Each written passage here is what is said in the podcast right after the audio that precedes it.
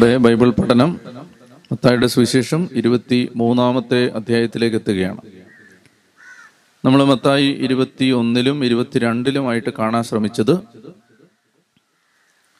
യേശുവും പരിസയരും നിയമജ്ഞരും ഹെറോദി പക്ഷക്കാരും സദൂക്കായരും എല്ലാം തമ്മിലുള്ള ഒരു കോൺഫ്ലിക്റ്റ് ആണ് അവർ തമ്മിലുള്ള ഒരു ഇടർച്ച അവർ യേശുവിനെ പരീക്ഷിക്കാനും യേശുവിൽ കുറ്റം ആരോപിക്കാനും അതുവഴി അവനെ മരണത്തിന് ഏൽപ്പിച്ചു കൊടുക്കാനും പരിശ്രമിക്കുകയാണ്.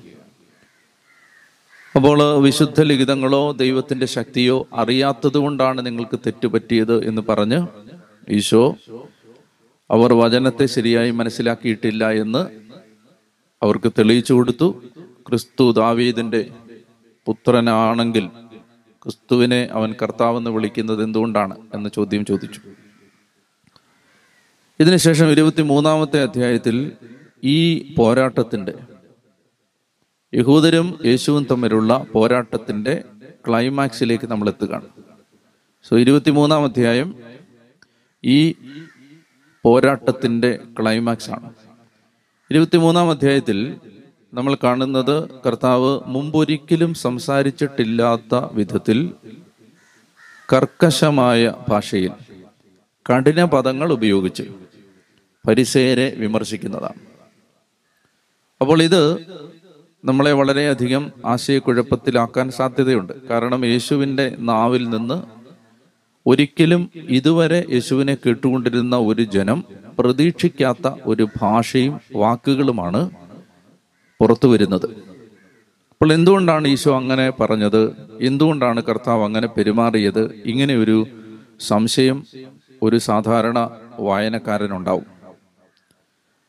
അപ്പോൾ അതുകൊണ്ട് നമ്മൾ ഈ അധ്യായത്തെ മനസ്സിലാക്കാൻ ചില ആമുഖമായ ചിന്തകളിലൂടെ കടക്കേണ്ടതുണ്ട്. ഒന്നാമത്തേത് ഈശോ മൂന്ന് തരം പുളിപ്പിനെ സൂക്ഷിക്കാൻ പറഞ്ഞിട്ടുണ്ട്. ഒന്ന് ഹെറോദേശിന്റെ പുളിപ്പ് ഹെറോദേശിന്റെ പുളിമാവ്.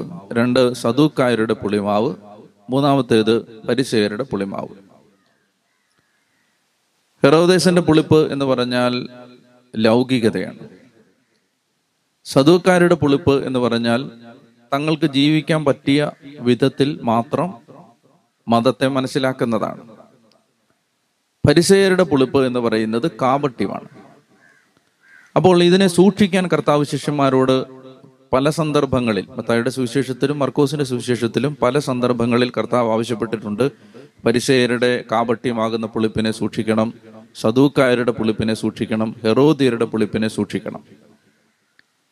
അപ്പോൾ നമ്മൾ മനസ്സിലാക്കുമ്പോൾ യേശുവിന് യേശുവിന്റെ സുവിശേഷത്തിന് നിരക്കാത്ത മൂന്ന് നിലപാടുകളായതുകൊണ്ടാണ് അതിനെ സൂക്ഷിക്കാൻ കർത്താവ് ആവശ്യപ്പെട്ടത്. ഇപ്പോൾ സദൂക്കായർ പറയുന്ന ആശയങ്ങളും പരിസേര് പറയുന്ന ആശയങ്ങളും ഹെറോദ്യപക്ഷക്കാർ പറയുന്ന ആശയങ്ങളും സുവിശേഷത്തിന് ഘടകവിരുദ്ധമായതുകൊണ്ടാണ് അവരെ സൂക്ഷിക്കാനായി ഈശോ ആവശ്യപ്പെട്ടത്. ആ ആശയങ്ങളെ സൂക്ഷിക്കാൻ ആവശ്യപ്പെട്ടത്.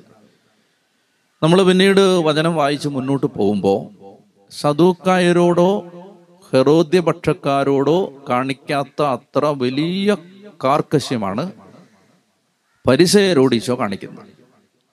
അപ്പോൾ ഈ മൂന്ന് കൂട്ടരിൽ ഏറ്റവും കൂടുതൽ ഈശോയ്ക്ക് ഒത്തുതീർപ്പ് നടത്താൻ പറ്റാത്ത ഒരു വിഭാഗം പരിസയരാണ്. അപ്പോൾ അതാണ് നമ്മളെ ചിന്തിപ്പിക്കേണ്ടത്. സുവിശേഷത്തിന് ഏറ്റവും ഘടകവിരുദ്ധമായി നിൽക്കുന്ന ഒരു നിലപാടാണ് പരിസയത്വം.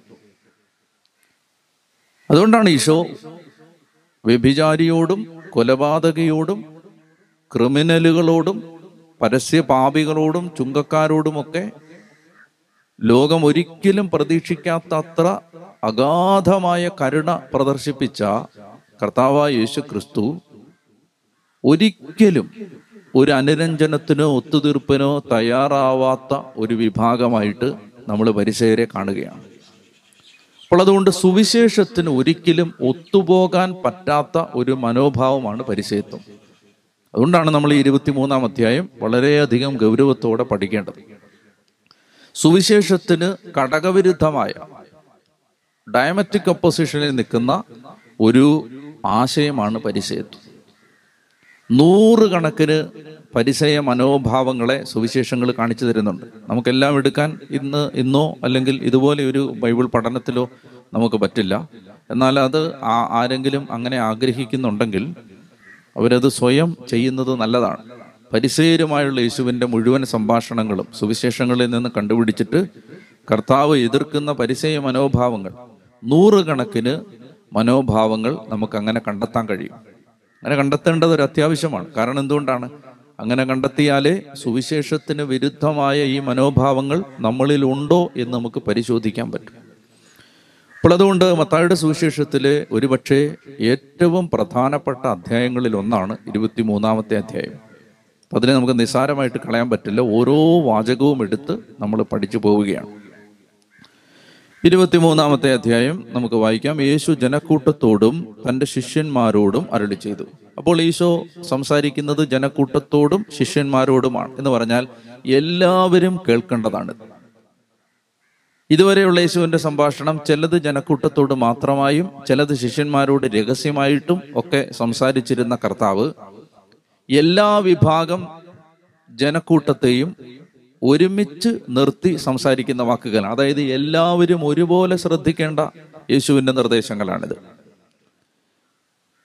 നിയമജ്ഞരും പരിസേരും മോശയുടെ സിംഹാസനത്തിൽ ഇരിക്കുന്നു. മോശയുടെ സിംഹാസനം. ഇപ്പൊ ചില ആളുകളൊക്കെ അന്ത്യോക്യ സിംഹാസനം പത്രോസിന്റെ സിംഹാസനം എന്നൊക്കെ പരിഹാസത്തോടെ പറയുന്ന വീഡിയോകൾ നിങ്ങൾ ശ്രദ്ധിച്ചിട്ടുണ്ടാവും. അപ്പൊ ആ പരിഹാസങ്ങൾ ബൈബിൾ അറിയാത്തത് കൊണ്ടുള്ള പരിഹാസമാണ്. മോശയുടെ സിംഹാസനത്തിൽ പരിസേരും നിയമജ്ഞരും ഇരിക്കുന്നു എന്ന് പറഞ്ഞത് യേശു ക്രിസ്തു തന്നെയാണ്. അതിന്റെ അർത്ഥം മോശ ഇരുന്ന ഒരു കസേര യഹൂദന്മാര് ജീവിച്ചിരുന്ന യേശു ജീവിച്ചിരുന്ന കാലത്ത് അവർ സൂക്ഷിച്ചിരുന്നെന്നും ആ കസേര കയറിയിരുന്നെന്നും അല്ല അതിന്റെ അർത്ഥം. മോശയുടെ സിംഹാസനം എന്ന് പറഞ്ഞാൽ മോശയിലൂടെ ദൈവം വെളിപ്പെടുത്തിയ നിയമങ്ങൾ വ്യാഖ്യാനിക്കാനും പഠിപ്പിക്കാനുമുള്ള അധികാരം പ്രബോധന അധികാരം ടീച്ചിങ് അതോറിറ്റി അതാണ് മോശയുടെ സിംഹാസനം. മോശ പറഞ്ഞ കാര്യങ്ങളുടെ അർത്ഥം ഇതാണെന്ന് ജനക്കൂട്ടത്തിന് വ്യാഖ്യാനിച്ചു കൊടുക്കുന്ന ആ പദവിയുടെ പേരാണ് മോശയുടെ സിംഹാസനം.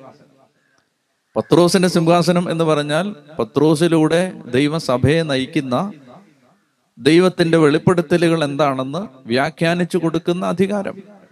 അല്ലാതെ പത്രോസ് ഇരുന്നൊരു കസേര പത്രോസിന് ഇരിക്കാൻ ഒരു സ്റ്റൂൾ പോലും ഇല്ലായിരുന്നു കൊരണ്ടി പോലും ഇല്ലായിരുന്നു. അപ്പോഴാണ് പത്രോസിന്റെ സിംഹാസനത്തെ കുറിച്ച് പറയുന്നതൊക്കെ പരിഹസിക്കുന്ന വീഡിയോകൾ ഞാൻ കണ്ടിട്ടുണ്ട്. അത് ബൈബിളിനെ കുറിച്ചുള്ള അജ്ഞതയാണ്. ബൈബിൾ അറിയാത്തത് കൊണ്ടാണത്. അതായത് ഈശോ പറയാണ് മോശയുടെ സിംഹാസനം. മോശയുടെ സിംഹാസനം എന്ന് പറഞ്ഞാൽ മോശയുടെ നിയമങ്ങൾ വ്യാഖ്യാനിച്ചു കൊടുക്കാനുള്ള പ്രബോധന അധികാരം. അതാർക്കാണ് ആ കാലഘട്ടത്തിൽ നൽകപ്പെട്ടിരുന്നത്? നിയമജ്ഞർക്കും പരിസയർക്കും ഇപ്പൊ കർത്താവ് പറയാണ് നിയമജ്ഞരും പരിസയരും മോശയുടെ സിംഹാസനത്തിൽ ഇരിക്കുന്നു.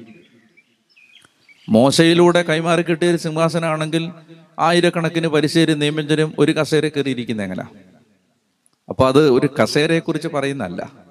മറിച്ച് അതൊരു പ്രബോധനാധികാരം. ഇത് വളരെ മനസ്സിലാക്കിയിരിക്കണം.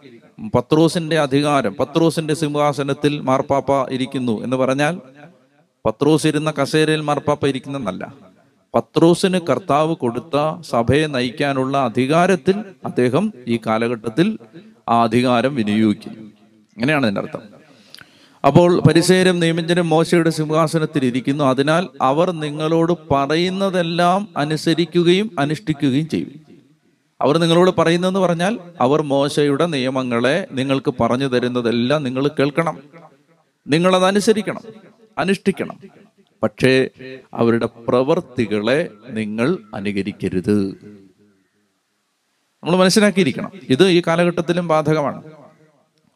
ഇപ്പൊ ഏതെങ്കിലും നേതൃസ്ഥാനത്തിരിക്കുന്ന ഒരു വ്യക്തി തെറ്റായ ഒരു കാര്യമാണ് ചെയ്യുന്നതെങ്കിൽ അത് നമ്മൾ അനുകരിക്കേണ്ടതില്ല.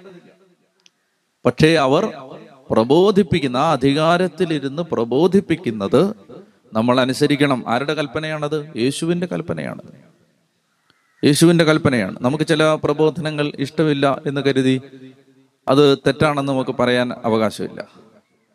അപ്പോൾ ദൈവം സ്ഥാപിച്ച ഒരു അധികാരത്തിൽ അവർ കർത്താവ് പറയാണ് അവർ അപ്പൊ നിങ്ങൾ ആലോചിച്ച് നിങ്ങൾ മനസ്സിലാക്കേണ്ടത് ഇത്രയും അവരെ ശത്രുപക്ഷത്ത് തന്നെ അങ്ങനെ തന്നെ പറയേണ്ടി വരും. ശത്രുപക്ഷത്ത് തന്നെ നിർത്തിയിരുന്ന.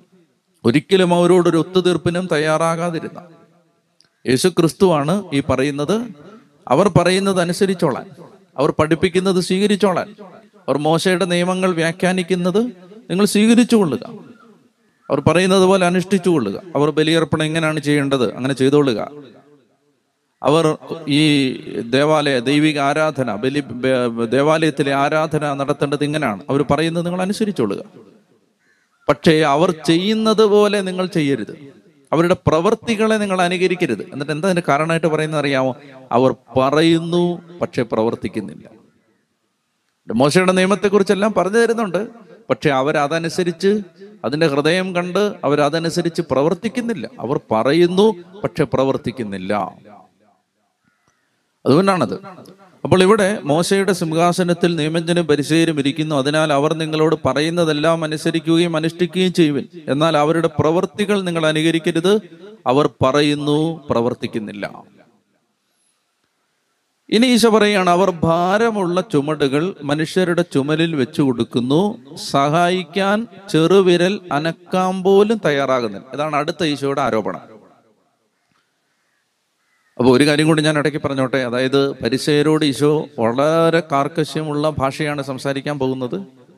അത് കേട്ട് ഈശോ അവരെ ശത്രുക്കളായി കണ്ടു എന്ന് കരുതരുത്. അങ്ങനെ ചിന്തിക്കരുത്. മറിച്ച് ഈശോ അവരുടെ ആശയങ്ങളെ നഖശികാന്തം എതിർക്കുകയാണ്. പക്ഷെ ഈശോ അവരുടെ വീട്ടിൽ പോയിരുന്നു. സുവിശേഷങ്ങളിൽ നാല് സന്ദർഭങ്ങളിൽ പരിസയരൊരുക്കിയ വിരുന്നിൽ ഈശോ സംബന്ധിച്ചിരുന്നു. അവരുടെ വീട്ടിൽ പോയിരുന്നു. പരിസയരായ ചില ആളുകൾ യേശുവിന് സുഹൃത്തുക്കളായി ഉണ്ടായിരുന്നു. അപ്പോൾ അതുകൊണ്ട് പരിസയരെന്ന് പറയുന്ന വിഭാഗത്തിലെ ആളുകളോട് യേശു ശത്രുത പുലർത്തി എന്നർത്ഥമില്ല. പക്ഷേ അവർ അനുവർത്തിച്ചു വന്ന ചില സുവിശേഷത്തിന് ഘടകവിരുദ്ധമായ ആശയങ്ങളെ ഈശോ എതിർക്കുകയാണ്. അവർ ഭാരമുള്ള ചുമടുകൾ മനുഷ്യരുടെ ചുമരിൽ വെച്ചു കൊടുക്കുന്നു. സഹായിക്കാൻ ചെറുവിരൽ അനക്കാൻ പോലും തയ്യാറാവുന്നില്ല. എന്നാൽ ഈശോയുടെ കാര്യങ്ങൾ. ഈശോ പറയുന്നത് എന്താണ്? എന്റെ മുഖം വഹിക്കാൻ എളുപ്പമുള്ളതും ചുമട് ഭാരം കുറഞ്ഞതുമാണ്. അപ്പൊ എന്താണ് ഇതിന്റെ അർത്ഥം? ഭാരമുള്ള ചുമട്. എന്താണ് ഈ ഭാരമുള്ള ചുമട്? പരിസയര് ജനങ്ങളുടെ ചുമലിൽ വെച്ചു കൊടുക്കുന്ന ഭാരമുള്ള ചുമട് എന്തായിരിക്കും? അതായത് മോശയുടെ നിയമങ്ങൾ. മോശയുടെ നിയമങ്ങൾ. മോശ ഇങ്ങനെ കൽപ്പിച്ചിട്ടുണ്ട്. നിങ്ങൾ ഇങ്ങനെ സാവത്ത് ആചരിക്കണം. അല്ലെങ്കിൽ മോശയുടെ നിയമങ്ങൾക്ക് പരിസേര് നൽകിയ നൂറുകണക്കിന് വ്യാഖ്യാനങ്ങൾ വേറെയുണ്ട്. അവർ തന്നെ ഉണ്ടാക്കിയ നിയമങ്ങളുണ്ട്. അതുകൊണ്ടാണ് ഈശോ അവരോട് മുമ്പ് ഒരിക്കൽ പറഞ്ഞിട്ടുണ്ട് നിങ്ങൾ മനുഷ്യരുടെ പാരമ്പര്യങ്ങളെ ദൈവവചനത്തെ അനുസരിക്കാതിരിക്കാനുള്ള ഒരു കാരണമാക്കി സ്വീകരിച്ചിട്ടുണ്ട്. അപ്പോൾ ഈ പരിസയര് ഭാര വലിയ ഭാരമുള്ള ചുമടാണ്. ഉദാഹരണത്തിന് സാപത്ത് ദിവസം. ഇന്നും യഹൂദന്മാര് സാപത്ത് ദിവസം ലിഫ്റ്റിൽ കയറിയാൽ സ്വിച്ച് ഇടില്ല. അപ്പൊ അതുകൊണ്ട് സാബത്ത് എലവേറ്റർ എന്ന് പറയുന്ന സാബത്ത് ദിവസം ഉപയോഗിക്കുന്ന സ്വിച്ച് ഇടണ്ടാത്ത ലിഫ്റ്റ് എലവേറ്റർ ഇസ്രായേലിലുണ്ട്. കാരണം സാപത്ത് കാർക്കശ്യത്തോടെ പാലിക്കാൻ വേണ്ടി സ്വിച്ച് പോലും ഇടില്ല. അപ്പൊ എന്തെങ്കിലും ഒരു എമർജൻസി ഉണ്ടായ പോലും അവർ സ്വിച്ച് ഇടില്ല.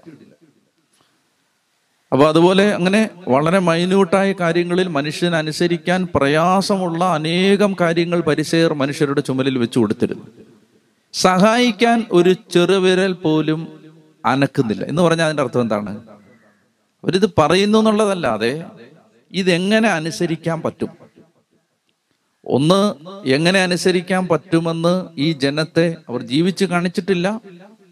രണ്ടാമത്തേത് എന്ന് പറഞ്ഞാൽ അവരവരുടെ കാര്യം വരുമ്പോൾ അവർ വരുന്ന ഈ നിയമങ്ങൾക്കെല്ലാം ലാഘവത്വം വരുത്തിയിട്ടുണ്ട്. രണ്ടാമത്തേത് അവർ ദൈവത്തിന്റെ സഹായം കൂടാതെയാണ് ഇതെല്ലാം തങ്ങളുടെ തന്നെ ശക്തിയിൽ ആശ്രയിക്കുന്നവരെന്നാണ് ഈശോ പരിസയരെ കുറിച്ച് പറഞ്ഞത്. ഈ പരിസയത്വത്തിന്റെ ഒരു പ്രധാനപ്പെട്ട പ്രത്യേകത ഈ സ്വയനീതിയാണ്. സ്വയനീതി എന്ന് പറഞ്ഞാൽ സ്വന്തം കഴിവുകൊണ്ട് നന്മ പ്രവർത്തിക്കാമെന്ന വിശ്വാസം. സെൽഫ് റൈറ്റ്യസ്നെസ് ഇതാണ് ശരിക്കും സുവിശേഷത്തിന് ഏറ്റവും എതിര്. നമുക്ക് ആർക്കും നല്ലവരാവാൻ നല്ലവനായ ദൈവത്തെ കൂടാതെ പറ്റില്ല. നമ്മളത് പത്തൊമ്പതാം അധ്യായത്തിൽ കണ്ടിരുന്നു. നല്ലവനായ ദൈവത്തെ കൂടാതെ നമുക്ക് ആർക്കും നല്ലവരാവാൻ പറ്റില്ല.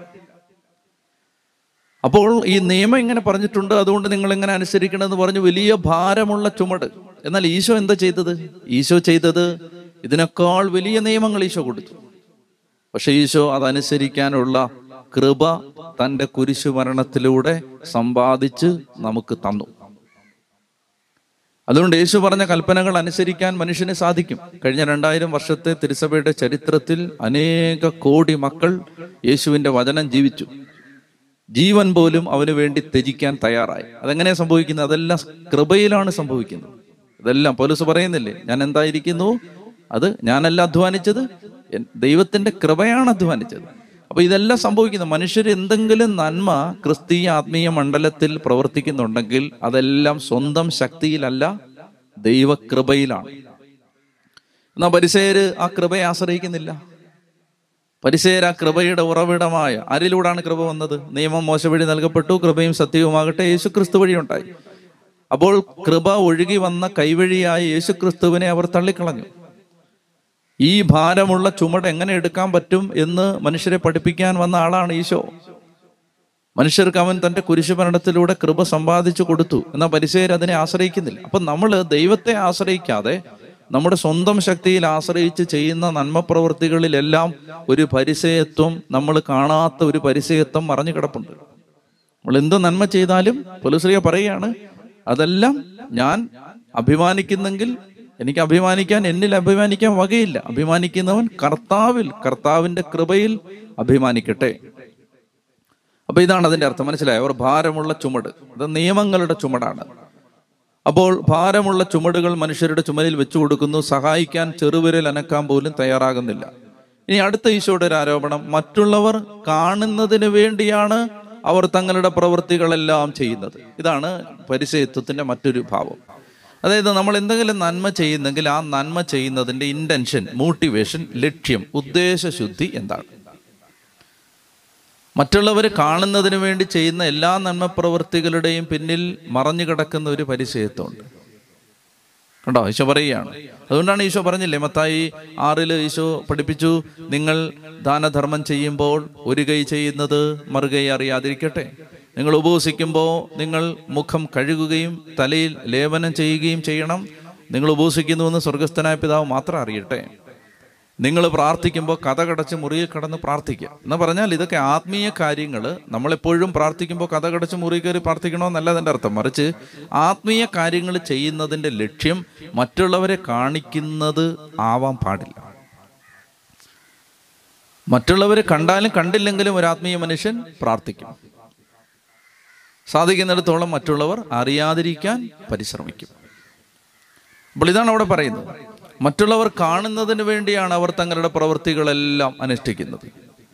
എന്നിട്ട് ഈശോ അതിന്റെ വ്യാഖ്യാനം പറയുകയാണ് അതിന്റെ വിശദീകരണം പറയുകയാണ് അവർ തങ്ങളുടെ നെറ്റിപ്പട്ടകൾക്ക് വീതിയും വസ്ത്രത്തിന്റെ തൊങ്ങലുകൾക്ക് നീളവും കൂട്ടുന്നു. എന്താണ് നെറ്റിപ്പട്ടകൾക്ക് വീതി എന്ന് പറഞ്ഞാൽ? ഈ പഴയ നിയമത്തിൽ സംഖ്യയുടെ പുസ്തകത്തിൽ പതിനഞ്ച് മുപ്പത്തി എട്ടിൽ വായിക്കണ്ട സംഖ്യയുടെ പുസ്തകം പതിനഞ്ച് മുപ്പത്തെട്ടിൽ നിയമമുണ്ട്. അതായത് ഈ ഞാൻ ഈ പറയുന്ന വചനങ്ങൾ നിങ്ങളുടെ നെറ്റിത്തടത്തിലുണ്ടായിരിക്കണം നിങ്ങളുടെ കൈ കൈത്തണ്ടയിലുണ്ടായിരിക്കണം നിങ്ങളുടെ അധരങ്ങളിലുണ്ടായിരിക്കണം എന്നൊക്കെ പറയുന്നില്ലേ? ഇതെല്ലാം അക്ഷരാർത്ഥത്തിൽ എടുത്തിട്ട് ഇവരെന്ത് ചെയ്തു? കുറേ ദൈവവചന ഭാഗങ്ങൾ അവർ ഒരു ചെറിയ ലെതർ ബോക്സിനകത്താക്കി നെറ്റിയിൽ ഇങ്ങനെ കെട്ടിവെക്കും. വചനത്തെ അതിന്റെ ആത്മാവിൽ സ്വീകരിക്കുന്നതിന് പകരമായിട്ട് അക്ഷരാർത്ഥത്തിൽ എടുത്തിട്ട് അപ്പോൾ മനുഷ്യർ കാണുന്ന മനുഷ്യർ എന്താ ചിന്തിക്കുന്നത്? ഇവർ വലിയ ഭക്തരാണ്. ഇപ്പൊ നമ്മൾ ഭക്തരാണെന്ന് കാണിക്കാൻ നമ്മളൊന്നും ചെയ്യേണ്ടതില്ല. നമ്മൾ ഭക്തരാണെന്ന് പ്രദർശിപ്പിക്കാൻ വേണ്ടി നമ്മളൊന്നും ചെയ്യേണ്ടതില്ല. അനേക ഉദാഹരണങ്ങൾ നമുക്ക് ഈ കാലഘട്ടത്തിനും കാണാൻ പറ്റും. ഞാനത് പറയുന്നില്ല മനുഷ്യർക്ക് പ്രയാസമാവും കൊണ്ട്. അതായത് നമ്മൾ ഭക്തരാണെന്ന് കാണിക്കേണ്ട ആവശ്യമില്ല. ഇവിടെ നമ്മൾ ഈശോ ഇവരെന്ത് ചെയ്തു? ഇവർ കുറേ ദൈവവചനം വചനം പറഞ്ഞിട്ടുണ്ട്. നിങ്ങളുടെ നെറ്റിത്തടത്തിൽ എന്റെ നിയമം ഉണ്ടായിരിക്കണം. അതുകൊണ്ട് എന്ത് ചെയ്തു? നിയമത്തിലെ വചനത്തിലെ അനേക കാര്യങ്ങൾ മുറിച്ചെടുത്ത് അവർ ഒരു ലെതർ ബോക്സിനകത്താക്കി. അതിന് പറഞ്ഞിരുന്ന പേര് ഫിലാക്ടറീസ് എന്നാണ്. ഫിലാക്ടറീസ്. അതാണ് നെറ്റിപ്പട്ട. ഫിലാക്ടറി. ഈ ഫിലാക്ടറി എടുത്ത് ഈ ഒരു ബോക്സ് എടുത്ത് അത് ഇവിടെ കെട്ടി കെട്ടിവെച്ചിരിക്കും അപ്പൊ കാണുന്നവര് ഇവർ ഭക്തരാണെന്ന് കരുതും. പക്ഷേ ഈശോ പറയുന്നത് നിങ്ങളിത് അനുസരിക്കുന്നില്ല. നിങ്ങൾ ഈ നെറ്റിയിൽ ഇത് കെട്ടിവെച്ചതേ ഉള്ളൂ. നിങ്ങൾ ഈ വചനത്തിന്റെ ഏറ്റവും ചെറിയ വിശദാംശം പോലും അനുസരിക്കാൻ തയ്യാറായിട്ടില്ല. അപ്പോൾ അത് കഴിഞ്ഞിട്ട് പിന്നീട് പറയുകയാണ് തങ്ങളുടെ നെറ്റിപ്പട്ടകൾക്ക് വീതിയും വസ്ത്രത്തിന്റെ തൊങ്ങലുകൾക്ക് നീളവും.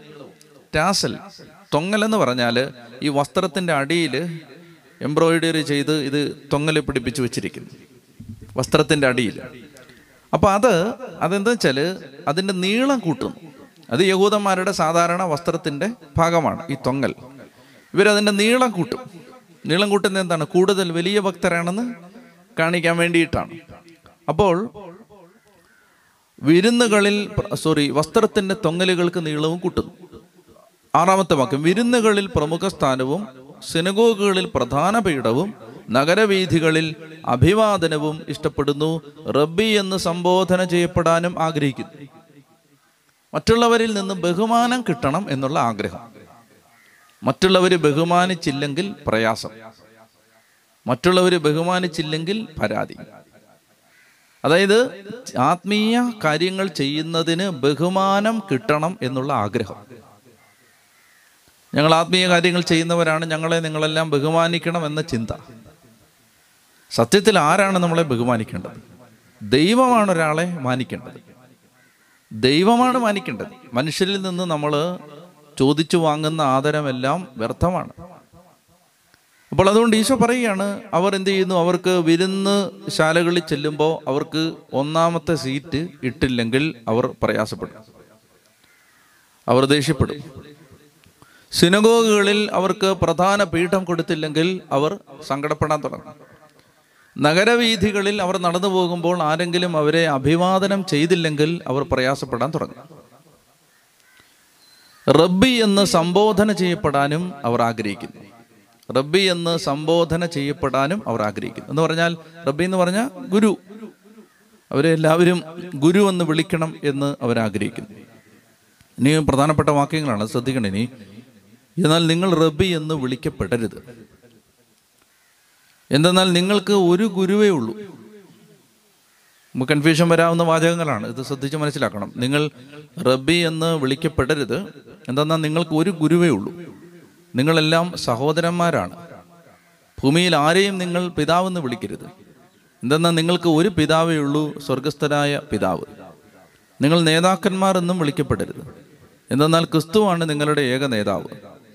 നിങ്ങളിൽ ഏറ്റവും വലിയവൻ നിങ്ങളുടെ ശുശ്രൂഷകൻ ആയിരിക്കണം. തന്നെ തന്നെ ഉയർത്തുന്നവൻ താഴ്ത്തപ്പെടും തന്നെ തന്നെ താഴ്ത്തുന്നവൻ ഉയർത്തപ്പെടും. അപ്പോൾ ഇവിടെ നമ്മൾ മനസ്സിലാക്കേണ്ടത് നമുക്കൊരു സംശയം വരും. ഗുരു എന്ന് ആരെയും വിളിക്കാൻ പാടില്ല. ടീച്ചറിനെ ടീച്ചറെ എന്ന് വിളിക്കാൻ പാടില്ലേ? അല്ലെങ്കിൽ പിതാവെ എന്ന് ആരെയും വിളിക്കാൻ പാടില്ലേ? ജന്മം നൽകി അപ്പനെ പിതാവെ എന്ന് വിളിക്കാൻ പാടില്ലേ? സംശയം വരാം. അതുമല്ലെങ്കിൽ നേതാവ് എന്നാരെയും വിളിക്കാൻ പാടില്ലേ? സംശയം വരാം. അപ്പൊ നിങ്ങൾ മനസ്സിലാക്കേണ്ടത് ഈശോ ഉദ്ദേശിക്കുന്നത് ആരെയും ഗുരു എന്ന് വിളിക്കരുതെന്നല്ല. ഈശോ ഉദ്ദേശിക്കുന്ന ആരെയും പിതാവെന്ന് വിളിക്കരുതെന്നല്ല. ഈശോ ഉദ്ദേശിക്കുന്ന ആരെയും നേതാവെന്ന് വിളിക്കപ്പെട്ടിരുന്നല്ല. മറിച്ച് അങ്ങനെ വിളിക്കപ്പെടാനുള്ള ആഗ്രഹം നിങ്ങൾക്കുണ്ടാകരുത്. അത് എന്തുകൊണ്ട് നമ്മൾ മനസ്സിലാവുന്നത്? ഉദാഹരണത്തിന് അപ്പസ്തോല പ്രവർത്തനം ഏഴാം അധ്യായത്തിൽ രണ്ടാമത്തെ വാക്യത്തിലും ഇരുപത്തിരണ്ടാം അധ്യായത്തിൽ ഒന്നാമത്തെ വാക്യത്തിലുമൊക്കെ സഹോദരന്മാരെ പിതാക്കന്മാരെ എന്ന് വിളിക്കുന്നുണ്ട്. സ്തേവാനോസും പൗലോസിലേക്കൊക്കെ വിളിക്കുന്നുണ്ട്. സഹോദരന്മാരെ പിതാക്കന്മാരെ ഇപ്പൊ യേശുവിന്റെ ശിഷ്യന്മാരെ വിളിച്ചിട്ടുണ്ട് അങ്ങനെ അതുപോലെ തന്നെ ആത്മീയ പിതാവ് എന്ന അർത്ഥത്തിൽ ഒന്ന് കോരുന്തോസ് നാല് പതിനഞ്ചിലും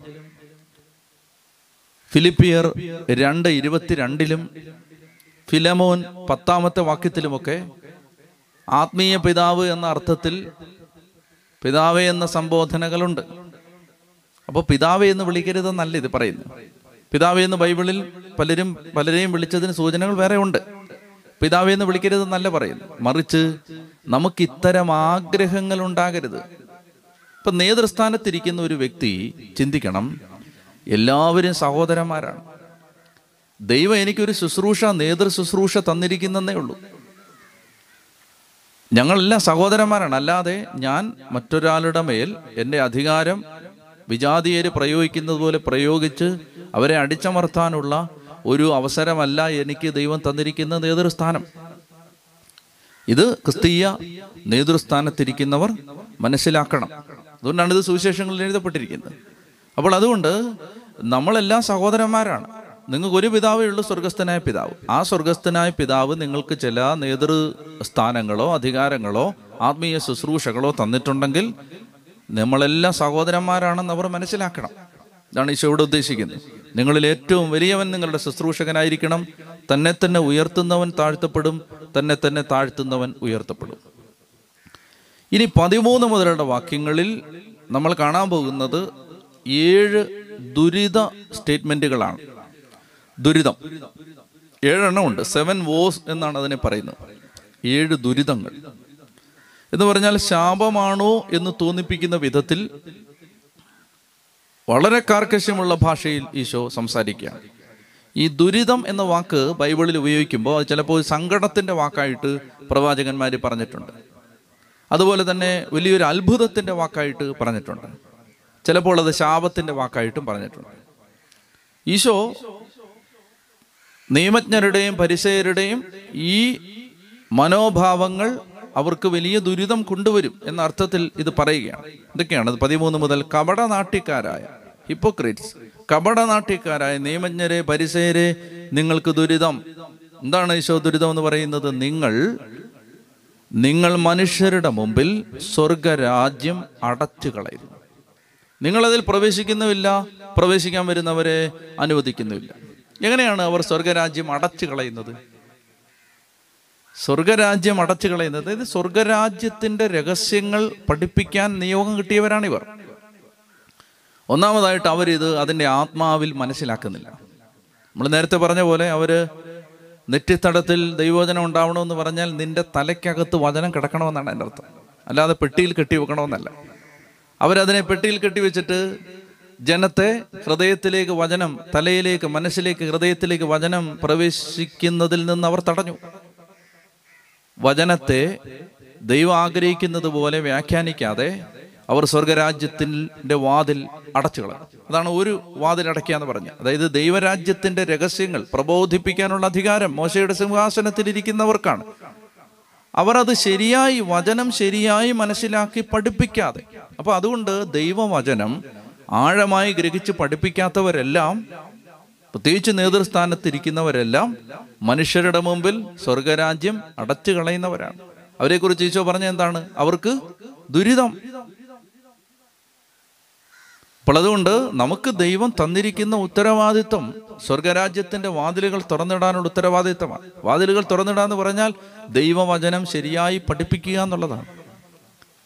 ദൈവവചനം ശരിയായി വായിച്ച് മനസ്സിലാക്കാത്ത ഒരപ്പൻ ഒരമ്മ മക്കളുടെ മുമ്പിൽ സ്വർഗരാജ്യം അടച്ചു കളയുന്നവരാണ് അപ്പോൾ ഇത് അങ്ങനെയൊക്കെ ഒരുപാട് രീതിയിൽ ഇതിന് ദൂരവ്യാപകമായ വ്യാഖ്യാനങ്ങളുണ്ട്. നിങ്ങൾ മനുഷ്യരുടെ മുമ്പിൽ സ്വർഗരാജ്യം അടച്ചു കളയുന്നു ഇനി മറ്റൊരു വിധം എന്ന് പറഞ്ഞാൽ സ്വർഗരാജ്യത്തിൽ എങ്ങനെ പ്രവേശിക്കാമെന്ന ഈശോ പറഞ്ഞത്? മത്തായുടെ സുവിശേഷം ആറാം അധ്യായത്തിൽ നമ്മൾ കണ്ടു ആത്മാവിൽ ദരിദ്രരായവർ ഭാഗ്യവാന്മാർ സ്വർഗരാജ്യം അവരുടേതാണ്. നമ്മളതിനെ താക്കോൽ വാക്യമായിട്ടാണ് കണ്ടത്. സ്വർഗരാജ്യത്തിലേക്ക് പ്രവേശിക്കാനുള്ള ഒരു താക്കോലാണത്. എന്താണത്? ആത്മാവിലെ ദാരിദ്ര്യം. ആത്മാവിലെ ദാരിദ്ര്യം എന്താണെന്നാണ് നമ്മൾ പഠിച്ചത്? ദൈവത്തിലുള്ള പരിപൂർണമായ ആശ്രയത്വം. അവർ ദൈവത്തിലല്ല ആശ്രയിക്കുന്നത്. ഇവരാരിലാണ് ആശ്രയിക്കുന്നത്? തങ്ങളിൽ തന്നെയാണ് ആശ്രയിക്കുന്നത്. ഉദാഹരണത്തിന് നമ്മൾ നമ്മുടെ ജീവിതത്തിൽ ഏറ്റവും പ്രധാനപ്പെട്ട കാര്യങ്ങളെല്ലാം നമ്മുടെ ശക്തിയിലാണ് നിർവഹിക്കുന്നത്. അവിടെ നമ്മൾ ദൈവത്തോടൊന്നും ചോദിക്കുന്നില്ല. നമ്മളെപ്പോഴാണ് ചില കാര്യങ്ങൾ ദൈവത്തോട് ചോദിക്കുന്നത്? നമ്മുടെ ശക്തി കൊണ്ട് ചിലത് പരിഹരിക്കാൻ പറ്റില്ല എന്നറിയുമ്പോഴാണ് നമ്മൾ ദൈവത്തിന്റെ സഹായം തേടുന്നത്. തൊണ്ണൂറ്റി ഒമ്പത് ശതമാനം ജീവിതത്തിലെ കാര്യങ്ങളിലും നമ്മൾ സ്വയനീതിയിലാണ് ആശ്രയിക്കുന്നത്. സ്വന്തം ശക്തിയിലാണ് ആശ്രയിക്കുന്നത്. അപ്പോൾ നമ്മൾ അപ്പോൾ സ്വർഗരാജ്യത്തിന്റെ ഒരു ശക്തി നമ്മൾ പ്രവർത്തിക്കുന്നില്ല ആ സമയത്ത്. അപ്പോൾ അതുകൊണ്ട് നമ്മൾ മനസ്സിലാക്കേണ്ടത് നമ്മൾ പൂർണമായി ദൈവത്തെ ആശ്രയിക്കാതിരിക്കുന്നത് വഴി പരിസരോട് പറയുകയാണ് നിങ്ങൾ പൂർണമായി ദൈവത്തെ ആശ്രയിക്കാതിരിക്കുന്നത് വഴി നിങ്ങൾ സ്വർഗരാജ്യത്തിൽ പ്രവേശിക്കുന്നില്ല. നിങ്ങൾ ആ വഴി നിങ്ങൾ നിങ്ങളുടെ ജീവിതത്തിലൂടെ കാണിച്ചു കൊടുക്കാത്തത് കൊണ്ട് അനേകർ ആ വഴി കണ്ടെത്തുന്നില്ല. മനസ്സിലാവുന്നുണ്ടോ? അപ്പോൾ അതുകൊണ്ട് ഇതിന്റെയൊക്കെ ഓരോന്നിന്റെ അർത്ഥം മനസ്സിലാക്കണം. നിങ്ങൾ സ്വർഗരാജ്യത്തിൽ നിങ്ങൾ മനുഷ്യരുടെ മുമ്പിൽ സ്വർഗരാജ്യം അടച്ചു കളയും നിങ്ങൾ അതിൽ പ്രവേശിക്കുന്നില്ല പ്രവേശിക്കാൻ വരുന്നവരെ അനുവദിക്കുന്നുമില്ല. പതിനഞ്ചാമത്തെ വാക്യം. കപടനാട്ടിക്കാരായ നിയമജ്ഞരെ പരിസയരെ നിങ്ങൾക്ക് ദുരിതം. ഒരുവനെ നിങ്ങളുടെ മതത്തിൽ ചേർക്കാൻ നിങ്ങൾ കരയും കടൽ നിങ്ങൾ കടലും കരയും ചുറ്റി സഞ്ചരിക്കുന്നു. ചേർന്ന് കഴിയുമ്പോൾ നിങ്ങൾ അവനെ നിങ്ങളുടെ ഇരട്ടി നരക സന്തതിയാക്കി തീർക്കുന്നു. അതാണ് സുവിശേഷ വേല എന്താണ് കർത്താവ് പറയുന്നത്? നിങ്ങൾ നിങ്ങളുടെ മതത്തിൽ ചേർക്കാൻ. ആ വാക്ക് ശ്രദ്ധിക്കണം. മതത്തിൽ ചേർക്കുകയാണോ നമ്മുടെ ദൗത്യം? മതത്തിൽ ചേർക്കുകയല്ല നമ്മുടെ ദൗത്യം. മതത്തിൽ ചേരുക എന്നുള്ളത് ഒരു വ്യക്തിയുടെ സ്വാതന്ത്ര്യത്തിന്റെയും ഇഷ്ടത്തിന്റെയും ഭാഗമാണ്. അതൊരു പക്ഷേ ഒരു യാത്രയുടെ അവസാന ഘട്ടത്തിലാവണം. പുതിയതായി യേശുവിലേക്ക് വരുന്ന ഒരു വ്യക്തി മതത്തിൽ ചേരുന്നത് ഒരുപക്ഷെ യേശുവിനെ പരിചയപ്പെട്ടും വിശ്വസിച്ചും സ്നേഹിച്ചും കഴിഞ്ഞിട്ടാവും. മതത്തിൽ ചേർക്കുകയല്ല നമ്മുടെ ലക്ഷ്യം. മതത്തിൽ ചേർക്കുന്നതിന് പകരം ഒരു വ്യക്തിയെ യഥാർത്ഥ സുവിശേഷത്തിന്റെ ചൈതന്യത്തിലേക്ക് എത്തിക്കുകയാണ് നമ്മുടെ ലക്ഷ്യം. അതുകൊണ്ട് മതത്തിൽ ചേർക്കേണ്ടെന്നാണോ? അല്ല. മതത്തിൽ ചേർക്കണം. മതത്തിൽ ചേർക്കുക സഭയിൽ അംഗങ്ങളാക്കുക ഇത് നമ്മുടെ ഉത്തരവാദിത്വം തന്നെയാണ്. പക്ഷേ സഭയിൽ അംഗങ്ങളാക്കുക എന്നതുകൊണ്ട് നമ്മുടെ ഉത്തരവാദിത്വം തീരില്ല. മറിച്ച് ഈ വ്യക്തി സ്വർഗരാജ്യത്തിന്റെ അവകാശിയായി ജീവിക്കുന്നുണ്ടോ എന്ന് ഉറപ്പുവരുത്തേണ്ടതില്ലേ? മതത്തിൽ ആളുകൾ ചേർന്നത് കൊണ്ടായോ യേശു ക്രിസ്തുവിനെ രക്ഷകനും നാഥനുമായി ഞാൻ സ്വീകരിക്കുന്നു എന്ന് എന്തെങ്കിലും ഒരിക്കൽ ഒരാളെ ലേറ്റ് പറഞ്ഞത് കൊണ്ടായോ പിന്നീട് അയാൾക്ക് എന്ത് സംഭവിച്ചു? പിന്നെ അയാൾ എവിടെ പോയി? പിന്നെ അയാളുടെ ജീവിതം എങ്ങനെയായിരുന്നു? അപ്പോൾ ഈ പരിസയരുടെ നിയമജ്ഞരുടെ ഏക കൺസേൺ എങ്ങനെയെങ്കിലും മതത്തിൽ ചേർക്കുക. മതത്തിൽ ചേർത്ത് കഴിഞ്ഞാൽ നിങ്ങൾ അവനെ നിങ്ങളെക്കാൾ ഇരട്ടി നരകസന്തതിയാക്കി മാറ്റും. വളരെ കഠിനമായ ഭാഷയാണ്. മതത്തിൽ ചേർക്കാൻ നിങ്ങൾ കടലും കരയും ചുറ്റി സഞ്ചരിക്കും. അല്ലേ? ട്രെയിനിലും വിമാനത്തിലും യാത്ര ചെയ്യുന്നു. പക്ഷെ ചേർന്ന് കഴിയുമ്പോൾ ഇരട്ടി നരകസന്തതിയാക്കി മാറ്റും. അന്ധരായ മാർഗദർശികളെ നിങ്ങൾക്ക് ദുരിതം. ആ ഞാൻ ഒരു കാര്യം കൂടി ഇടയ്ക്ക് പറയാം. അതായത് ഈശോ ഇവരെ വിളിക്കുന്ന പേരുകൾ ഞാനൊന്ന് കുറിച്ച് വെച്ചിട്ടുണ്ട്. അത് ഏഴ് പേരുകളാണ് ഈശോ ഇവരെ വിളിക്കുന്നത്. ഒന്ന് കപടനാട്ടിക്കാർ രണ്ട് അന്ധരായ വഴികാട്ടികൾ. പരിശേരെ വിളിക്കാൻ ഈശോ ഉപയോഗിക്കുന്ന വാക്കുകളാണ്. ഒന്ന് കപടനാട്ടിക്കാർ രണ്ട് അന്ധരായ വഴികാട്ടികൾ മൂന്ന് അന്ധർ അന്ധരായ പരിശേര് നാല് മൂഢരായ പരിശേര് അഞ്ച് സർപ്പങ്ങളെ. ഈശോ വിളിക്കുന്ന വാക്കാണ്. ആറ് അണലി സന്തതികളെ ഏഴ് കൊലപാതകികളെ. ഇത്രയും കഠിനമായ വാക്കുകളാണ് ഉപയോഗിക്കുന്നത്. അപ്പൊ ഇവിടെ ഈശോ പറയുകയാണ് അന്ധരായ മാർഗദർശികളെ അന്ധരായ വഴികാട്ടികളെ നിങ്ങൾക്ക് ദുരിതം. നിങ്ങൾ പറയുന്നു ഒരുവൻ ദേവാലയത്തെ കൊണ്ട് ആണയിട്ടാൽ ഒന്നുമില്ല. ദേവാലയത്തിലെ സ്വർണത്തെ കൊണ്ട് ആണയിട്ടാൽ കടപ്പെട്ടവരാണ്. അതായത് ദേവാലയം. ദേവാലയത്തെ പൊതിഞ്ഞിരിക്കുന്ന സ്വർണം. അപ്പൊ അവർ പറയുകയാണ് ഒരുവൻ ദേവാലയത്തെ കൊണ്ടാണ് ഇട്ടാൽ സാരമില്ല. ദേവാലയത്തിൽ പതിച്ചിരിക്കുന്ന സ്വർണത്തെ കൊണ്ടാണ് ഇട്ടാൽ പ്രശ്നമാണ്. ഇങ്ങനെ തരംതിരിച്ച് വെച്ചിരിക്കുകയാണ്. അവർ പറയുകയാണ് ഒരുവൻ ബലിപീഠത്തെ ഇട്ടാൽ ഒന്നുമില്ല. ബലിപീഠത്തിൽ വെച്ചിരിക്കുന്ന കാഴ്ച വസ്തുവിനെ ഇട്ടാൽ പ്രശ്നമാണ്. ഈശോ ചോദിക്കുകയാണ് അന്ധരും മൂഢരുമായവരെ ഏതാണ് വലുത്? സ്വർണമാണോ? ഈ സ്വർണത്തെ വിശുദ്ധമാക്കിയ ദേവാലയമാണോ? ഏതാണ് വലുത്? കാഴ്ച വസ്തുവാണോ? അല്ല ബലിപീഠമാണോ? ഈശോ ചോദിക്കണം ഏതാണ് വലുത്? കാഴ്ച വസ്തുവാണോ? കാഴ്ച വസ്തുവിനെ വിശുദ്ധീകരിച്ച ബലിപീഠമാണോ? ഏതാണ് വലുത്? ബലിപീഠമാണ് വലുത് ദേവാലയമാണ് വലുത്. അപ്പൊ ഇവർക്ക് എന്താ സംഭവിക്കുന്നത്? ഇവർ വലുതിനെ കാണാതെ ചെറുതിന് പ്രാധാന്യം കൊടുക്കണം തന്നിട്ട് ഒരു ഈശോ പറയുന്നുണ്ട്. അതായത് എന്താണ് പ്രധാനം എന്താണ് അപ്രധാനം? ഇത് ഈ കാലഘട്ടത്തിൽ സംഭവിക്കുന്നുണ്ട്. എന്താണ് പ്രധാനം എന്താണ് അപ്രധാനം? ചെറിയ കാര്യങ്ങൾ ട്രിവിയലായ ചെറിയ നിസാരമായ കാര്യങ്ങളെ പർവതീകരിച്ച് മനുഷ്യരെ കൺഫ്യൂഷനിലാക്കുന്ന ആളുകൾ ഈ കാലഘട്ടത്തിലുണ്ട്. എന്താണ് വലുത്? അത് കാണുന്നില്ല. എന്താണ് ചെറുത്? അത് മനസ്സിലാക്കാൻ പറ്റുന്നത് വലിപ്പ ചെറുപ്പം മനസ്സിലാക്കാൻ പറ്റുന്നില്ല. മനസ്സിലായില്ലേ ഇത്? ദേവാലയത്തെ കൊണ്ടാണ് ഇട്ട ഒന്നുമില്ല. ദേവാലയത്തിൽ പൊതിഞ്ഞിരിക്കുന്ന സ്വർണത്തെ കൊണ്ടാണ് ഇട്ടാൽ പ്രശ്നമാണ്. ബലിപീഠത്തെ കൊണ്ടാണ് ഇട്ടാൽ ഒന്നുമില്ല. ബലിപീഠത്തിൽ വെച്ചിരിക്കുന്ന കാഴ്ച വസ്തുവിനെ കൊണ്ടാണ് ഇട്ടാൽ പ്രശ്നമാണ്. അപ്പോൾ അതുകൊണ്ട് നമ്മൾ കുരിശിനെ ബഹുമാനിക്കുന്നത് എന്തിനാണ് എന്ന ചോദ്യത്തിന് ഉത്തരം കൂടി ഇതിനകത്തുണ്ട്. ബലിപീഠത്തെ കൊണ്ട് ആണയിട്ടാൽ ഒന്നുമില്ല. ബലിപീഠത്തിൽ വെച്ചിരിക്കുന്ന കാഴ്ച വസ്തുവിന് മാത്രമേ വിലയുള്ളൂ എന്ന് പറഞ്ഞ പരിചയരുടെ കൂട്ടാണ് ഈ കാലഘട്ടത്തിൽ ചില ആളുകൾ. യേശുവിന് മാത്രമേ വിലയുള്ളൂ യേശു കിടന്ന കുരിശിന് വിലയില്ല. യേശുവിന് മാത്രമേ വിലയുള്ളൂ യേശു കിടന്ന യേശു കിടന്ന പരിശുദ്ധ അമ്മയുടെ ഗർഭപാത്രത്തിന് വിലയില്ല. അപ്പോ ഈ മൊത്തം പൗത്രീകരിക്കുന്നത് ഇപ്പൊ ഈ ബലിപീഠം കുരിശെന്ന ബലിപീഠം. യേശു എന്ന കാഴ്ച വസ്തുവിലൂടെ കുരിശെന്ന ബലിപീഠവും പൗത്രീകരിക്കപ്പെട്ടിട്ടുണ്ട് എല്ലാം വലുതാണ്. ഒന്നും നിസാരമല്ല അപ്പോൾ അതുകൊണ്ട് ദേവാലയത്തെ കൊണ്ടാണ് ഇടുന്നവ അതിനെ കൊണ്ടും അതിൽ വസിക്കുന്നവനെ കൊണ്ടുമാണ് ഇടുന്നു. അപ്പോൾ പരിശുദ്ധ അമ്മയെ നിന്ദിച്ചാൽ പരിശുദ്ധ അമ്മ അമ്മയിൽ വന്ന് വസിച്ച യേശുവിനെ നിന്ദിക്കുന്നു. കുരിശിനെ നിന്ദിച്ചാൽ കുരിശിൽ കിടന്ന യേശുവിനെ നിന്ദിക്കുന്നു. അപ്പോൾ അതുകൊണ്ട് ഇങ്ങനെ പ്രധാന അത് കുഴപ്പമില്ല അതിന് വിലയില്ല ഇതിന് വിലയുണ്ട് ഇങ്ങനെ പറയുന്ന പരിചയത്വം ഈ കാലഘട്ടങ്ങളിലും ഉണ്ട്.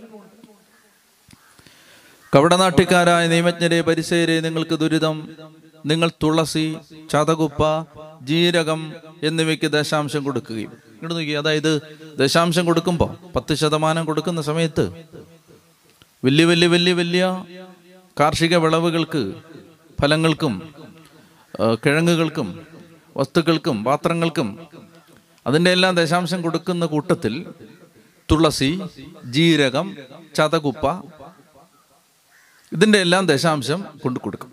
ഇപ്പൊ കാണുന്നവരെല്ലാം വിചാരിക്കും ഇവരെത്ര വലിയ ഭക്തരാണ്. കാരണം ജീരകത്തിന്റെ വരെ ദശാംശം കൊണ്ടുവന്നിരിക്കുകയാണ് ചതകുപ്പയുടെ ദശാംശം കൊണ്ടുവന്നിരിക്കുകയാണ് തുളസിയുടെ ദശാംശം കൊണ്ടുവന്നിരിക്കുകയാണ്. ഇപ്പൊ ഈശോ പറയുന്നത് നിസാരപ്പെട്ട ഒരു വിലയില്ലാത്ത കാര്യങ്ങളുടെ കാര്യമാണ് പറയുന്നത്. ഒരു വിലയില്ലാത്തത്. അതിന്റെ എല്ലാം നിസാരപ്പെട്ട കാര്യത്തിന്റെ കൊണ്ടുവന്ന് ദശാംശം കൊടുക്കുകയാണ്. അപ്പോൾ നമ്മൾ ഇപ്പോൾ ദശാംശം കൊടുക്കണമെന്ന് പറഞ്ഞ് വീട്ടിൽ വളരുന്ന പൂവിന്റെ റോസാപ്പൂവിന്റെ ദശാംശം അല്ലെങ്കിൽ അവിടെ പുല്ലിന്റെ ദശാംശം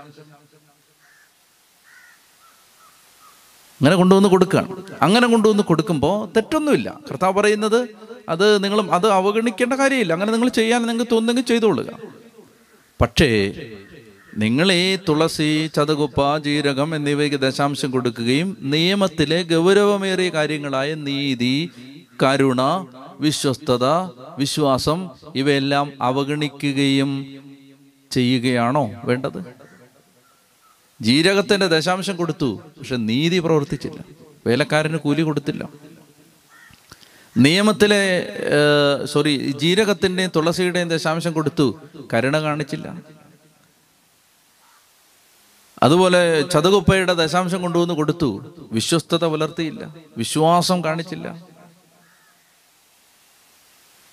അപ്പൊ ഏറ്റവും നിസാരമായതിന് വില കൊടുക്കണം. മനസ്സിലായോ? നമ്മൾ ചെയ്യുന്ന എല്ലാ കാര്യങ്ങളെക്കാളും വലുത് സുവിശേഷത്തിന്റെ സാരസംഗ്രഹമായ നീതിയും കരുണയും വിശ്വസ്തതയും അനുവർത്തിക്കുക എന്നുള്ളതാണ്. അതുകൊണ്ട് ദശാംശം കൊടുക്കണ്ടെന്നുണ്ടോ? ദശാംശം കൊടുക്കണ്ടെന്നല്ല. ഇത് ചെയ്തു. പക്ഷെ അതിനേക്കാൾ പ്രധാനപ്പെട്ടത് നീതിയും കരുണയും സ്നേഹവും വിശ്വസ്തതയും വിശ്വാസവും ഇല്ലാതെ. ഇപ്പൊ വീട്ടിൽ താം സ്വന്തം വീട്ടിൽ ജീവിക്കുന്ന ജീവിത പങ്കാളിയോട് സ്നേഹത്തോടെ സംസാരിക്കാതെ നിങ്ങൾ എത്ര ദശാംശം കൊടുത്തിട്ട് എന്ത് കാര്യം? അതാണ് ഈശോ ഇവിടെ ചോദിക്കുന്നത്. സ്വന്തം മാതാപിതാക്കളെ പരിപാലിക്കാതെ നമ്മൾ എത്രമാത്രം എത്ര ജീരകത്തിന്റെയും തുളസിയുടെയും വരെ ദശാംശം കൊടുത്തിട്ട് എന്ത് കാര്യം? അന്ധരായ മാർഗദർശികളെ കൊതുകിനെ അരിച്ചു നീക്കുകയും ഒട്ടകത്തെ വിഴുങ്ങുകയും ചെയ്യുന്നവരാണ് നിങ്ങൾ. ഈ കൊതുകും ഒട്ടകവും അശുദ്ധ ജീവികളാണ് യഹൂദന്മാർക്ക്. അപ്പോൾ അതുകൊണ്ട് വീഞ്ഞൊക്കെ ഉണ്ടാക്കി കഴിയുമ്പോൾ ഏറ്റവും സൂക്ഷ്മമായ അരിപ്പ് വെച്ച് കൊതുകിനെ എല്ലാം അരിച്ചു നിൽക്കും. എന്ന് പറഞ്ഞാൽ ഒരു ചെറിയ അശുദ്ധി പോലും വരാതിരിക്കുക അപ്പോൾ ഇസ്രായേലിൽ നടന്നിരുന്ന ഏറ്റവും വലിയ അശുദ്ധ ജീവിയാണ് ഒട്ടകം. കഥ പറയാണ് നിങ്ങൾ കൊതുകിനെ അരിച്ചു നീക്കി ഒട്ടകത്തെ വിഴുകി. ഏറ്റവും ചെറിയ അശുദ്ധി പോലും വരരുതെന്ന് ചിന്തിച്ചിട്ട് മഹാ അശുദ്ധിയിൽ ചെന്ന് പെട്ടു മനസ്സിലാവുന്നുണ്ടോ? നീതിയില്ലാത്ത കരുണയില്ലാത്ത സ്നേഹമില്ലാത്ത വിശ്വസ്തതയില്ലാത്ത വിശ്വാസമില്ലാത്ത ജീവിതം അശുദ്ധിയിലാണെന്ന്. മനസ്സിലാവുന്നുണ്ടോ? അപ്പോൾ നമ്മൾ പറയും നമ്മൾ കുമ്പസ കൊന്നില്ല വ്യഭിചാരം ചെയ്തില്ല. നമ്മൾ വിശുദ്ധരാണെന്ന് വിചാരിച്ചിങ്ങനെ നടക്കും. പക്ഷെ സ്നേഹ സ്നേഹം സൽപ്പേര് നശിപ്പിച്ചോ? അപവാദം പറഞ്ഞോ? കുറ്റപ്പെടുത്തിയോ? സ്നേഹമില്ലാതെ പെരുമാറിയോ?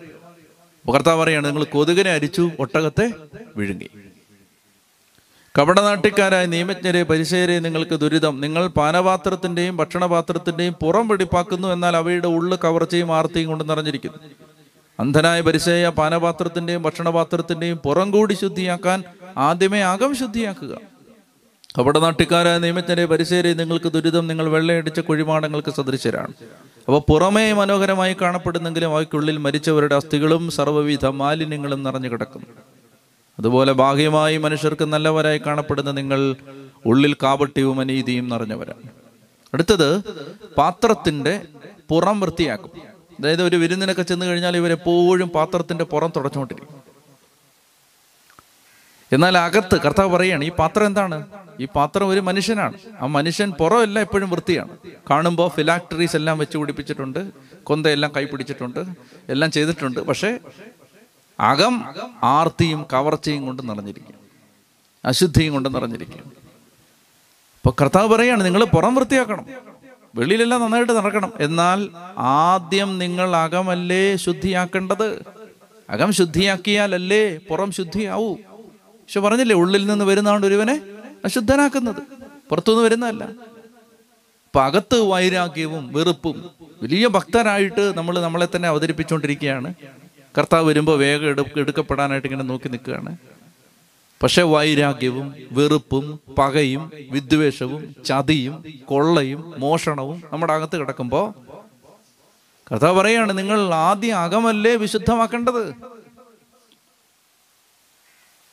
അന്ധരായ പരിചയ ഭക്ഷണപാത്രത്തിന്റെയും പാനപാത്രത്തിന്റെയും പുറം കൂടി ശുദ്ധിയാകാൻ വേണ്ടി ആദ്യമേ അകം വിശുദ്ധിയാക്കുക. അതുപോലെ മറ്റൊരു ഉപമ കർത്താവ് ഇവിടെ പറയുന്നത് കുഴിമാടങ്ങളാണ്. കുഴിമാടങ്ങളിലാകത്ത് അസ്ഥികളും അസ്ഥിപഞ്ചനങ്ങളും മാലിന്യങ്ങളുമാണ് പുറമെ എന്ത് ചെയ്യുന്നു? മനോഹരമായിട്ട് കെട്ടി വൃത്തിയാക്കി വെച്ചിരിക്കുമ്പോൾ അത് വളരെ നല്ലതായിട്ട് കാണപ്പെടുന്നു. അകം അശുദ്ധമാണ്. കപടനാട്ടിക്കാരായ നിയമജ്ഞരെ പരിസേരെ നിങ്ങൾക്ക് ദുരിതം നിങ്ങൾ പ്രവാചകന്മാർക്ക് ശവകുടീരങ്ങൾ നിർമ്മിക്കുകയും നീതിമാന്മാരുടെ സ്മാരകങ്ങൾ അലങ്കരിക്കുകയും ചെയ്തുകൊണ്ട് പറയുന്നു ഞങ്ങൾ ഞങ്ങളുടെ പിതാക്കന്മാരുടെ കാലത്ത് ജീവിച്ചിരുന്നെങ്കിൽ പ്രവാചകന്മാരുടെ രക്തത്തിൽ അവരോടുകൂടെ പങ്കാളികളാകുമായിരുന്നില്ല എന്ന്. അങ്ങനെ നിങ്ങൾ പ്രവാചകന്മാരെ വധിച്ചവരുടെ സന്താനങ്ങളാണെന്ന് നിങ്ങൾക്ക് തന്നെ എതിരായി സാക്ഷ്യം നൽകുന്നു. അതായത് പ്രവാചകന്മാരെ പിതാക്കന്മാർ വധിച്ചു അവരുടെ പിതാക്കന്മാർ വധിച്ചു. ഇവരെന്ത് ചെയ്യുന്നു? ഞങ്ങളായിരുന്നെങ്കിൽ അങ്ങനെ ചെയ്യില്ലായിരുന്നു. എന്ന് പറയുമ്പോൾ എന്താണ് അർത്ഥം? ഞങ്ങളുടെ പിതാക്കന്മാർ അങ്ങനെ ചെയ്തു. അപ്പൊ ഇവരെന്താ പറയുന്നത്? ഞങ്ങളുടെ പിതാക്കന്മാരാണ് പ്രവാചകന്മാരെ കൊന്നത്. കർത്താവ് പറയാണ് അങ്ങനെ നിങ്ങൾ നിങ്ങളുടെ നിങ്ങളുടെ പിതാക്കന്മാർ പ്രവാചകന്മാരെ കൊന്നെന്ന് നിങ്ങൾ സമ്മതിക്കാം. ഞങ്ങളാണെങ്കിൽ അങ്ങനെ ചെയ്യും ഇപ്പം നമ്മൾ ഈ കാലഘട്ടത്തിൽ വേണമെങ്കിൽ പറയാം ഞങ്ങളാണെങ്കിൽ യേശുവിനെ കുരിശിൽ തറക്കില്ലായിരുന്നു. പക്ഷെ ഒരു പതിനായിരം തവണ കുരിശിൽ തുറച്ചുകൊണ്ട് നടക്കുകയാണ് ഇപ്പം. പക്ഷേ പറയുമ്പോൾ പറയാം അതുകൊണ്ട് ഞങ്ങൾ കുരിശിന്റെ വഴി നമുക്ക് വലിയ കണ്ണുനീരോടെ ചൊല്ലുകയും ചെയ്യാം. പക്ഷേ ഓരോ ദിവസവും നമ്മൾ യേശുവിനെ കുരിശിൽ തറച്ചുകൊണ്ടിരിക്കുകയാണ്. ക്രൂരന്മാരായ പട്ടാളക്കാർ നിന്നെ അടിച്ചു ആണി അടിച്ചു എന്നൊക്കെ പറഞ്ഞ് നമുക്ക് കരയാം. പക്ഷെ നമ്മൾ ഓരോ ദിവസവും യേശുവിനെ നമ്മുടെ തിന്മ നിറഞ്ഞ ജീവിതം വഴി കുരിശിൽ തറച്ചുകൊണ്ടിരിക്കുകയാണ്. അപ്പൊ ഇതാണ് ഈ പറയുന്നത്. ഞങ്ങളായിരുന്നെങ്കിൽ പ്രവാചകന്മാരെ ഞങ്ങൾ വധിക്കില്ലായിരുന്നു. എന്ന് പറഞ്ഞിട്ട് വധിച്ച പ്രവാചകന്മാരുടെ പേരിൽ ഏഷ്യയുടെ പേരിൽ ഒരു ശവകുടീരം ഒരു ഒരു വലിയ കുരിശുപള്ളി ജെറമിയായുടെ പേരിൽ വേറൊരു കുരിശുപള്ളി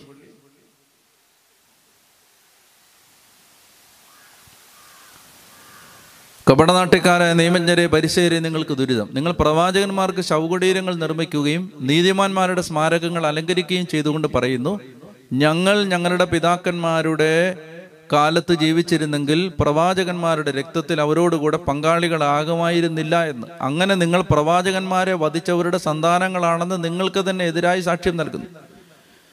നിങ്ങളുടെ പിതാക്കന്മാരുടെ ചെയ്തികൾ നിങ്ങൾ പൂർത്തിയാക്കുവിൻ. സർപ്പങ്ങളെ അണലി സന്തതികളെ നരകവിധിയിൽ നിന്നൊഴിഞ്ഞു മാറാൻ നിങ്ങൾക്ക് എങ്ങനെ കഴിയും? അതുകൊണ്ട് ഇതാ പ്രവാചകന്മാരെയും ജ്ഞാനികളെയും നിയമജ്ഞരെയും ഞാൻ നിങ്ങളുടെ അടുക്കലേക്ക് അയക്കുന്നു. അവരിൽ ചിലരെ നിങ്ങൾ വധിക്കുകയും ക്രൂശിക്കുകയും ചെയ്യും. ചിലരെ നിങ്ങൾ നിങ്ങളുടെ സിനഗോകളിൽ വെച്ച് ചമ്മട്ടി കൊണ്ടടിക്കുകയും പട്ടണം തോർന്ന് പട്ടണം തോറും പിന്തുടർന്ന് പീഡിപ്പിക്കുകയും ചെയ്യും. ഇതെന്തിനെ കുറിച്ച് പറയുന്നത്? ശിഷ്യന്മാരെ കുറിച്ചാണ് ഈ പറയുന്നത്.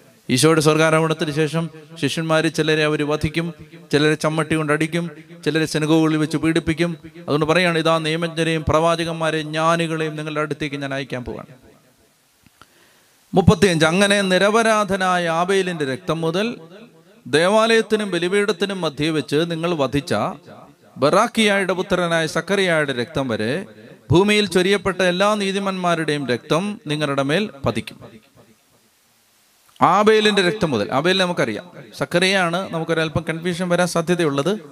ബറാക്കിയായുടെ പുത്രനായ സക്കറിയ ഇവിടെ ബറാക്കിയായുടെ പുത്രൻ സക്കറിയ എന്ന് പറയുന്നത് ബൈബിളിലുള്ള പ്രവാചകനായ സക്കറിയാണ് സക്കറിയ ഒന്നൊന്ന് വായിച്ചാൽ മതി. ബറാക്കിയയുടെ പുത്രനായ സക്കറിയ ബൈബിളിൽ സത്യത്തിൽ ബൈബിളിൽ പറയുന്ന വധിക്കപ്പെട്ട സക്കറിയ രണ്ട് ദിനവൃത്താന്തം ഇരുപത്തിനാലാം അധ്യായത്തിൽ ഇരുപത് മുതലുള്ള വാക്യങ്ങളിൽ നമ്മൾ കാണുന്നുണ്ട്. മറ്റൊരു സക്കറിയ പ്രവാചകൻ. അദ്ദേഹത്തെ ദേവാലയത്തിൽ വെച്ച് വധിച്ചതാണ്. ഈ ബൈബിളിലുള്ള സക്കറിയ പ്രവാചകൻ പ്രവാചകനായ ബൈബിളിലെ പ്രവാചകനായ സക്കറിയ പുസ്തകമുള്ള സക്കറിയ ആ സക്കറിയ ബലിപീഠത്തിൽ വെച്ച് മുമ്പിൽ വെച്ച് വധിക്കപ്പെട്ടു എന്ന് ബൈബിളിൽ സൂചനയില്ല. പക്ഷേ റബ്ബിമാരുടെ പാരമ്പര്യം ആ സക്കറിയയും ദേവാലയത്തിൽ വെച്ച് വധിക്കപ്പെട്ടതാണെന്ന് യഹൂദ റബ്ബിമാരുടെ പാരമ്പര്യത്തിൽ പറയുന്നുണ്ട്. അപ്പോൾ കഥ പറയാണ് ഏത് സക്രിയമാവട്ടെ. നിങ്ങൾ വധിച്ച പ്രവാചകന്മാരുടെ രക്തം നിങ്ങളുടെ മേൽ പതിക്കും. സക്രിയ ഏതാവട്ടെ നിരപരാധനായ ആബേലിന്റെ രക്തം മുതൽ ദേവാലയത്തിനും ബലിപീഠത്തിനും മധ്യേ വെച്ച് നിങ്ങൾ വധിച്ച ബറാക്കിയയുടെ പുത്രനായ സക്രിയയുടെ രക്തം വരെ ഭൂമിയിൽ ചൊരിയപ്പെട്ട എല്ലാ നീതിമാന്മാരുടെയും രക്തം നിങ്ങളുടെ മേൽ പതിക്കും. സത്യമായി ഞാൻ നിങ്ങളോട് പറയുന്നു ഇവയെല്ലാം ഈ തലമുറയ്ക്ക് സംഭവിക്കുക തന്നെ ചെയ്യും. എന്താണ് ഈശോ ഉദ്ദേശിക്കുന്നത്? ജെറുസലേമിന്റെ നാശം. എ ഡി അറുപത്തി എട്ട് മുതൽ എഴുപത് വരെ നീണ്ടുനിന്ന ജെറുസലേമിന്റെ നാശം. റോമൻ പട്ടാളം വന്ന് ജെറുസലേമിനെ നശിപ്പിക്കുന്ന സംഭവം. അതാണ് കർത്താവ് അതിനെല്ലാം വധിച്ച പ്രവാചകന്മാരുടെ രക്തം നിങ്ങളുടെ തലയ്ക്ക് മീതെ പതിക്കും. ഇതെല്ലാം അവർക്ക് സംഭവിക്കുന്നത് എന്തുകൊണ്ടാണ്? യേശുവിനെ അവർ തള്ളിക്കളയുന്നത് കൊണ്ടാണ്. എല്ലാ പൂർവിക ശാപത്തിന്റെയും ശിക്ഷ ഏറ്റെടുക്കാൻ വന്ന യേശുവിനെ തള്ളിക്കളഞ്ഞതുകൊണ്ടാണ് ഈ ശിക്ഷ മുഴുവൻ അവരുടെ മേൽ പതിക്കുന്നത്. യേശു ജെറുസലേമിനെ കുറിച്ച് വിലപിക്കുന്നുണ്ട് മുപ്പത്തിയേഴ് മുതൽ ജെറുസലേം ജെറുസലേം പ്രവാചകന്മാരെ വധിക്കുകയും നിങ്ങളുടെ അടുത്തേക്ക് അയക്കപ്പെടുന്നവരെ കല്ലെറിയുകയും ചെയ്യുന്നവളെ പിടക്കോഴി കുഞ്ഞുങ്ങളെ ചെറുകുകൾക്കുള്ളിൽ കാത്തുകൊള്ളുന്നത് പോലെ നിന്റെ സന്തതികളെ ഒരുമിച്ച് കൂട്ടാൻ ഞാൻ എത്രയോ പ്രാവശ്യം ആഗ്രഹിച്ചു. പക്ഷെ നിങ്ങൾ വിസമ്മതിച്ചു. ഇതാ നിങ്ങളുടെ ഭവനം പരിത്യക്തവും ശൂന്യവുമായി തീർന്നിരിക്കുന്നു. എന്തുകൊണ്ടാണത്?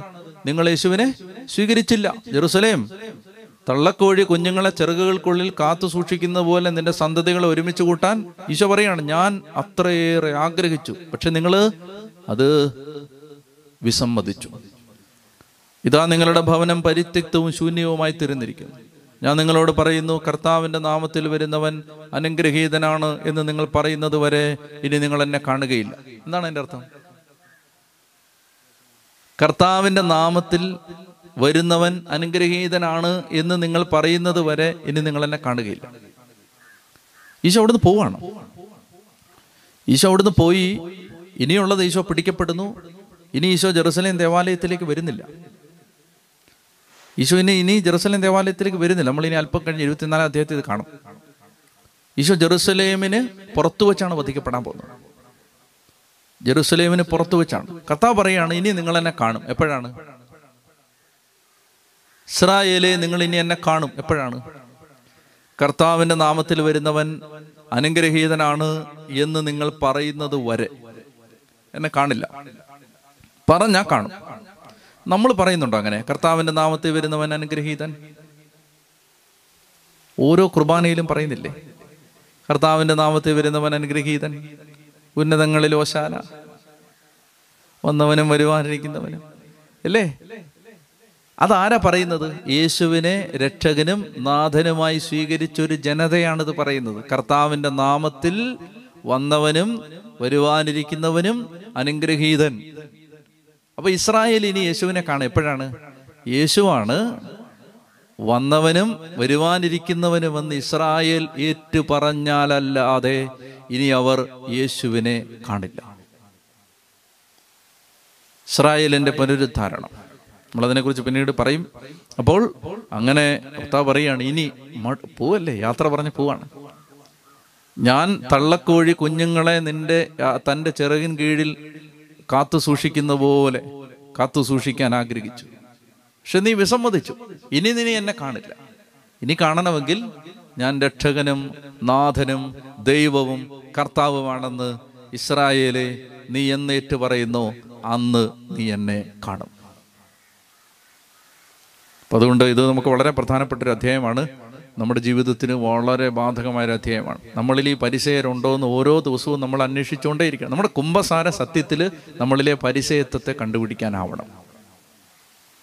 അപ്പം അവിടെയാണ് സുവിശേഷം നമ്മളിൽ ഫലപ്രദമാവുന്നത്. അതുകൊണ്ട് അതിനുള്ള കൃപ ഈശോ നമുക്ക് തരട്ടെ.